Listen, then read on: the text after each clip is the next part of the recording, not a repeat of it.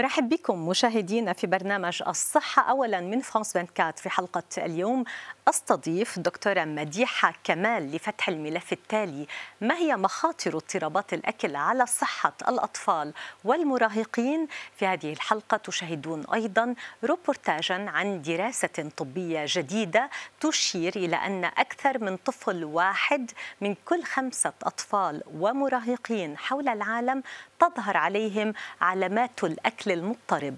ومن ثم ستجيب دكتورة مديحة كمال عن أسئلتكم التي طرحت عبر صفحة الفيسبوك الخاصة بالبرنامج.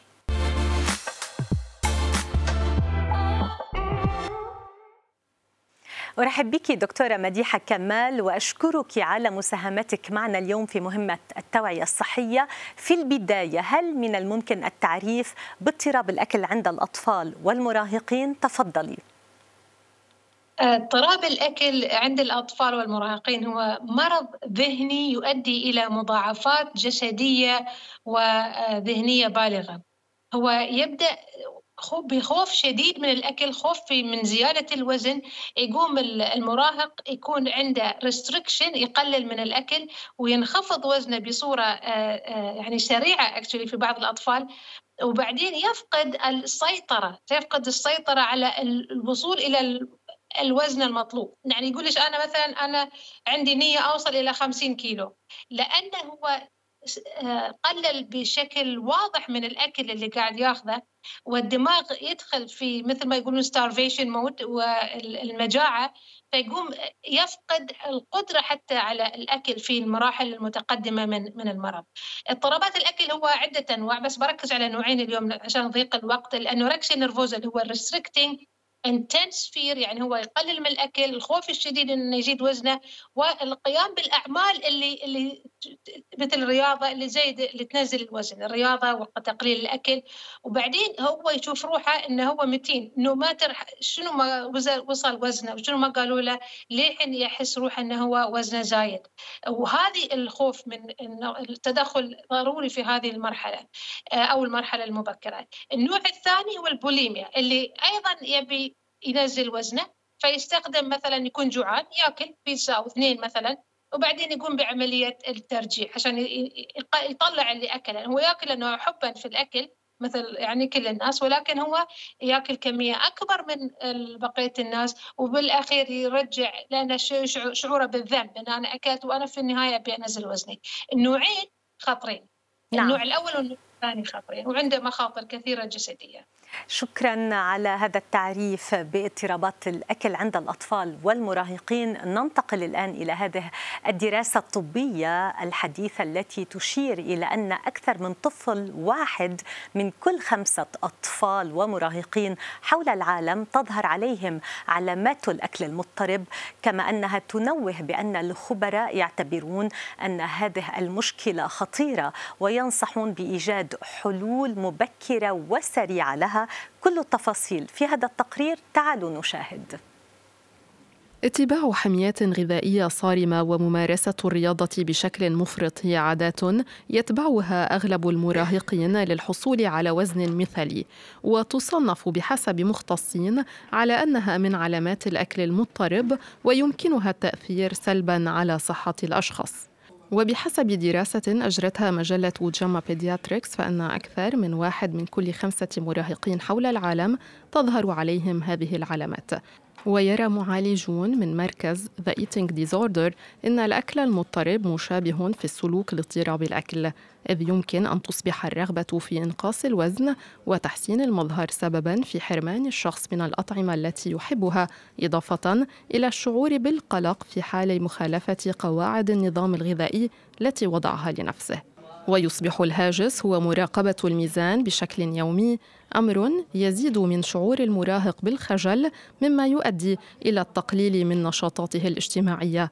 ومن ضمن العلامات التي يحذر منها الأطباء هو القيام بالصيام المتقطع واستخدام المسهلات وحبوب الحمية لإنقاص الوزن. دكتورة مديحة هذه الدراسة تتحدث عن نسبة لا بأس بها. هل هذا ما تلاحظينه أنت أيضاً؟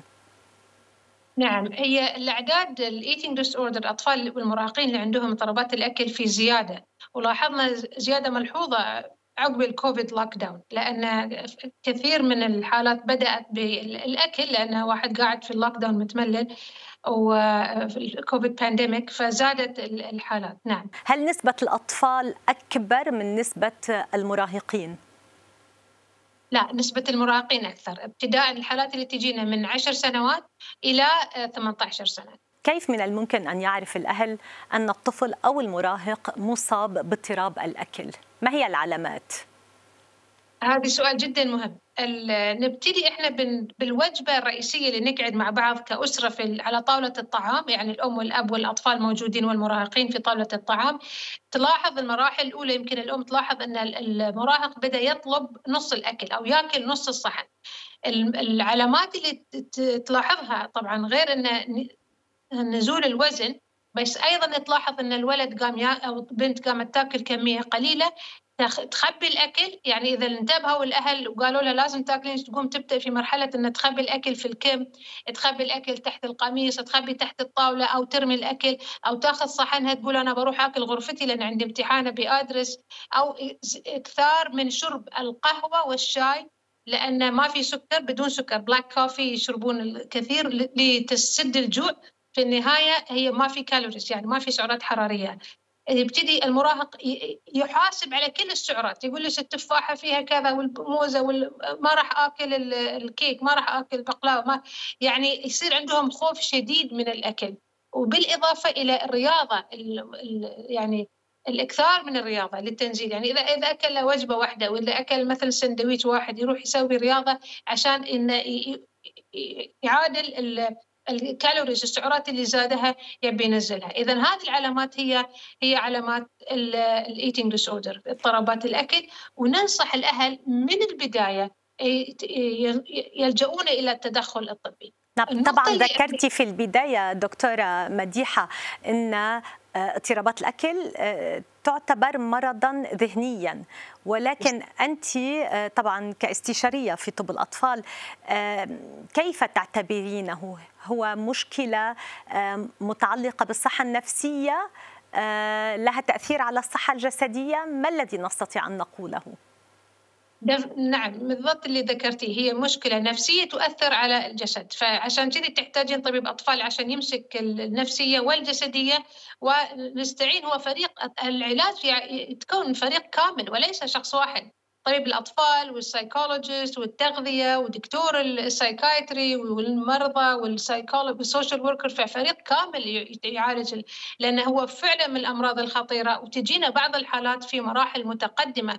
وهني الخطورة. يعني هو المرض الثاني اللي يؤدي إلى الوفاة عند في الطب النفسي بعد ال suicide وبعد الاكتئاب والسويسايد. فهو فعلا مرض خطير ويؤثر على جميع أعضاء الجسم القلب والجهاز الهضمي والتأخير الدورة الشهرية. وهذا من ما يؤدي إلى نقص في هرمون الأستروجين لأن ما عندنا مراحل البلوغ الطبيعية للطفل البنت المراهقة. نقص في هرمون الأستروجين يؤدي إلى ليونة العظام فالكسر يصير سريع. آه، مع إنهم يحبون الرياضة فهاي النقطه جدا مهمة لازم ننتبه عليها. ففعلا هو مرض يؤدي إلى آه، بطء في ضربات القلب يؤثر على الكلى يؤثر على ال electrolytes الأملاح الجسم يؤثر على الدماغ. حتى تركيزهم يصير ضعيف. fainting بعضهم يجون بإغماء يجون من المستشفى في عده حالات إغماء. يسبب فقر دم فيتامين D يأثر على تقريبا جميع أعضاء يعني كل نعم. جزء ذكرتي اذا كل هذه المخاطر آه، دكتورة مديحة. آه، ما هو العلاج؟ هل هو علاج سلوكي معرفي؟ وهل يتطلب الشفاء مدة طويلة؟ نعم. هو علاج آه، رقم واحد نقول لهم الغذاء. ما في حل. تجي البنت وما ابي اكل وما أبي وزني يزيد وأنا اشتغلت سنتين عشان أوصل إلى الوزن المطلوب. وال social media قالت لي إن اليوم الصبح قالت لي ال social media إن وزنك 30 كيلو. منو قال 30 كيلو؟ البنت طولها ما شاء الله 150 سنتيمتر. ليش؟ من وين جبتي المعلومة هاي 30 كيلو وزنك؟ آه لا أنا تعلمتها من ال social media وما أبي وزني يزيد ويعني عبارة عرفتي شلون؟ ففعلا العلاج ياخذ وقت طويل سنة أحيانا سنتين أحيانا أكثر. بعضهم يتعافون بعضهم يطول. إلى مرحلة ما بعد المراهقة يستلمونها الأطباء الكبار السايكايترست آه، آه، وفعلا يحتاج التدخل هو التدخل المبكر. كل ما تدخلنا اكتشفنا الحالة مبكرا كل ما آه، أحسن النتائج. إذا اكتشفناها بحالة متأخرة راح يكون أصعب علاج. ننتقل الآن إلى أسئلة مشاهدينا. دكتورة مديحة هم كتبوا إلينا على صفحة الصحة اولا على الفيسبوك. سارة من المغرب آه، تقول ابنتي في السادسة عشر من العمر انخفض وزنها بشكل مفاجئ في الآونة الأخيرة حتى وصل إلى 40 كيلوغراما. لاحظت أنها تمتنع عن الأكل. أنا قلقه عليها. ما هو هو الحل؟ فريق كامل انت بروحك ما راح تقدرين تحل يعني صعب جدا تحلينها بروحك. ما في غير حل الأكل والأكل عن طريق التدخل الطبي سواء هي تحتاج دخول مستشفى أو سواء في المعايرات الخارجية. والمسألة راح تطول وفعلا أنا ايد ملاحظتك وملاحظة مهمة. أحب نقطة مهمة بس أوضحها حق جميع الأمهات إنه it is not your fault مو بذنبك ان هي عندها eating disorder and it's not the patient fault. يعني في أمهات يلومون البنت. أنت كله منك أنت ما تاكلين أنت خربتي نظام الأسرة والأب يهاوش والأم تهاوش. لا a disease. هو مرض مثل بقية الأمراض ولازم نكون سبورتنج يعني نساعد ونساند هذا الطفل والمراهق وليس ندخل في الهواش يعني ومشاكل. محمد من تونس هل الإفراط في أكل السكاكر وال fast food وشرب المشروبات الغازية طوال اليوم عند مراهق في الرابعة عشر من عمره آه، يعتبر اضطرابا في الأكل؟ يعتمد على الكمية إذا كانت كمية كبيرة نعم تعتبر اضطراب وإذا كانت كمية كبيرة مرافقة بالترجيع يعتبر اضطراب لكن هذه القصص اللي أسمعها أنصح إن إحنا كأم وأب آه، في البيت نعطي نقول له ما عليه يعني انت لا تشددين عليه لكن نعطيه الأكل اللي موجود عندنا. خلص الصحن عيش ولحم والدجاج والأكل الصحي اللي الأم سوته نخلص هاي الصحن وبعدين فانت لما ياكل اكلك في البيت اوتوماتيكيا بيشبع يعني تلقائيا بتلاقين الولد شبع يعني حتى لو بيروح يشتري شيء من برا بيشتري كمية أقل. شكرا دكتورة مديحة على كل هذه الأجوبة وعلى كل هذه المعلومات التي أعطيتنا إياها في حلقة اليوم، شكرا لكم أنتم مشاهدينا على متابعتكم لحلقتنا وعلى تفاعلكم الدائم مع برنامجنا، تستطيعون التواصل معنا من خلال الكتابة إلينا بأسئلتكم على صفحة الفيسبوك الخاصة ببرنامج الصحة اولا أو على حسابي على على الإنستغرام. نعود إليكم مع حلقة جديدة. دمتم بصحة جيدة. إلى اللقاء.